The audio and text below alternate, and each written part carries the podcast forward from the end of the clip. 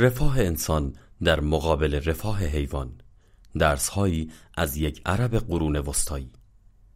مدتی پیش لایحه رفاه حیوانات در مجلس عوام انگلیس تصویب شد که مطابق آن بدرفتاران با حیوانات ممکن است تا پنج سال حبس بخورند.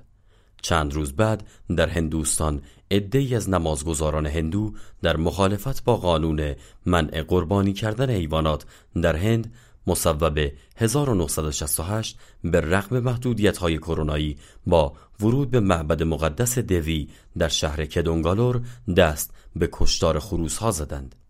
در جایی از روی ترحم قانونی برای حفاظت از حیوانات تصویب شد و در جای دیگر به خاطر آزادی مذهبی قانونی مشابه نقض شد. چگونه می‌توان بین رفاه انسان و رفاه غیر انسان توازنی برقرار کرد؟ پرسشی گیراست و ضروری اما تازگی ندارد. شخصیت هایی مثل فرانسیس اسیزی و بودا خواستار ترحم برای همه موجودات زنده شدند لئوناردو داوینچی به دلایل اخلاقی گوش نمی‌خورد اما یکی از جسورترین سخنوران این هیته در غرب ناشناخته مانده است.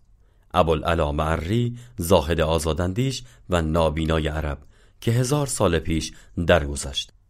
او در واقع به عنوان معلف رساله قفران شناخته می شود که سفری به جهان پس از مرگ است و خیلی ها این اثر را جلودار کمدی الهی دانته می دانند.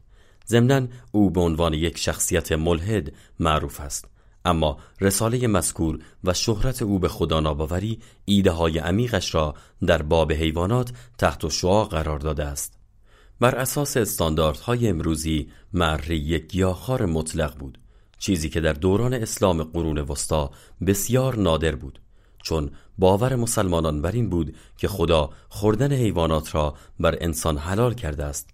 برعکس مسلمانان مری فکر می‌کرد هر گونه آسیبی به موجودات غیر انسانی خودخواهانه یا بدجنسانه است. او در شعری تنز و تعنالود از مردم می‌خواهد که نه فقط خوردن گوشت که تمام محصولات حیوانی را بیخیال شوند. از ماهی دریا نخورید از حیوانات کشته نخورید شیر مادگان را ننوشید مال گوساله هاست نه برای زنان بیغم اشرافی. آن اصل شفافی که زنبوران اصل از قنچه ها مکیدند برای نبود که دو دستی تقدیم دیگران کنند. فراخان به گیاهخواری مقایسه حیوان و انسان را هم برجسته تر می کند که از این لحاظ ما فاجعه هستیم. برای همین او در جایی به تنه می‌گوید واقعیتش حیوانات حتی از ما هم بهترند چون آزارشان به کسی نمی‌رسد. برای آدم های خیلی حساس شاید این بهانه خوبی برای گریز از جامعه باشد. مری هم به همین جامعه گریزی معروف بود. مری فقط به توصیه ورزی بسنده نمی کند و در اثر دیگری موسوم به رساله اسب و قاطر یک گام فراتر می رود این دیوان نصر پرپیچ و تاب دقیقا هزار سال پیش منتشر شد و شخصیتهایش حیواناتی هستند که در آستانه جنگ های صلیبی درباره دین و شعر و مردم شام حرف می‌زنند. اسب داستان از حیوانات دفاع می کند و به رفتار بیرحمانه آدمیان با آنها اعتراض دارد. او پیش قاطر گلایه می کند که ما از تبار سطوران هستیم. و قسمت ما این است که بارهای گران بر گردنمان ببندند و بر پشت ما پشته کنند. کتاب برای اثبات حرفش به مجموعه از رفتارهای وحشتناک آدمها با جانوران اشاره می کند. مثلا ایجاد پیوند عاطفی با حیوانات اهلی به قصد کشتن آنها در آینده و شکار آهوان وحشی که باعث یتیم ماندن بره هایشان می شود. اما مشمعز کننده ترین شیوه ها مواردی هستند که اعراب بدوی به کار می بردند.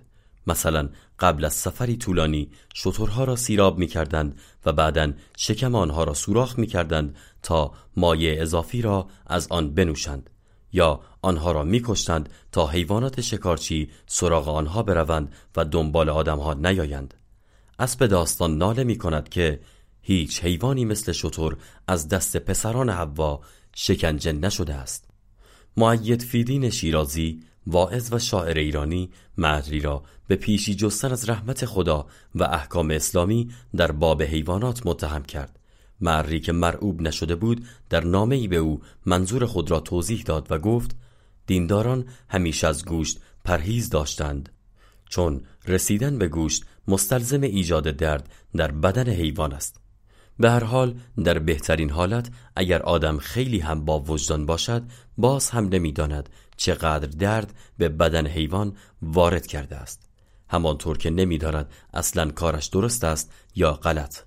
این تحقیر اخلاقی مبنای گیاهخواری مری است که خواستار آگاهی عمیقتری از جهل خودمان و حتی فناپذیری خودمان می شود در عین حال گویا مری می خواهد بگوید همانطور که مردم از آسیب به همدیگر اجتناب می کنند از آسیب به حیوانات هم خودداری کنند. البته تحقق همه اینها زواهر و قوالب مختلفی خواهد داشت. خود معری مرتاز سفت و سختی بود که رژیم غذاییش برای هر سن و سالی افراطی است. امروزه تعارض مذهب و فرهنگ ایجاد موازنه را مشکلتر می کند یک نمونهش اعتراض هندوهایی است که در بالا ذکر شد. و در مقابل تقاضای برخی فعالان برای خاتمه شیوه های پرخطری چون پرورش خز و بازارهای حیوانات زنده در چین در پی شیوع کرونا. در اروپا و در بلژیک تولید گوشت حلال به شیوه اسلامی یا یهودی بدون بیهوشی برقی ممنوع شده است. تصمیمی که به رغم مخالفت مذهبیون از سوی دیوان دادگستری اروپا تایید شد. سرانجام اینکه هیچ اصلی حتی حمایت از رفاه حیوانات آنقدر بیزرر نیست که برای مقاصد خبیس به کار نرود. برای همین همانطور که مری اصرار داشت مدام باید حواسمان به خودمان و خودخواهی اخلاقیمان باشد.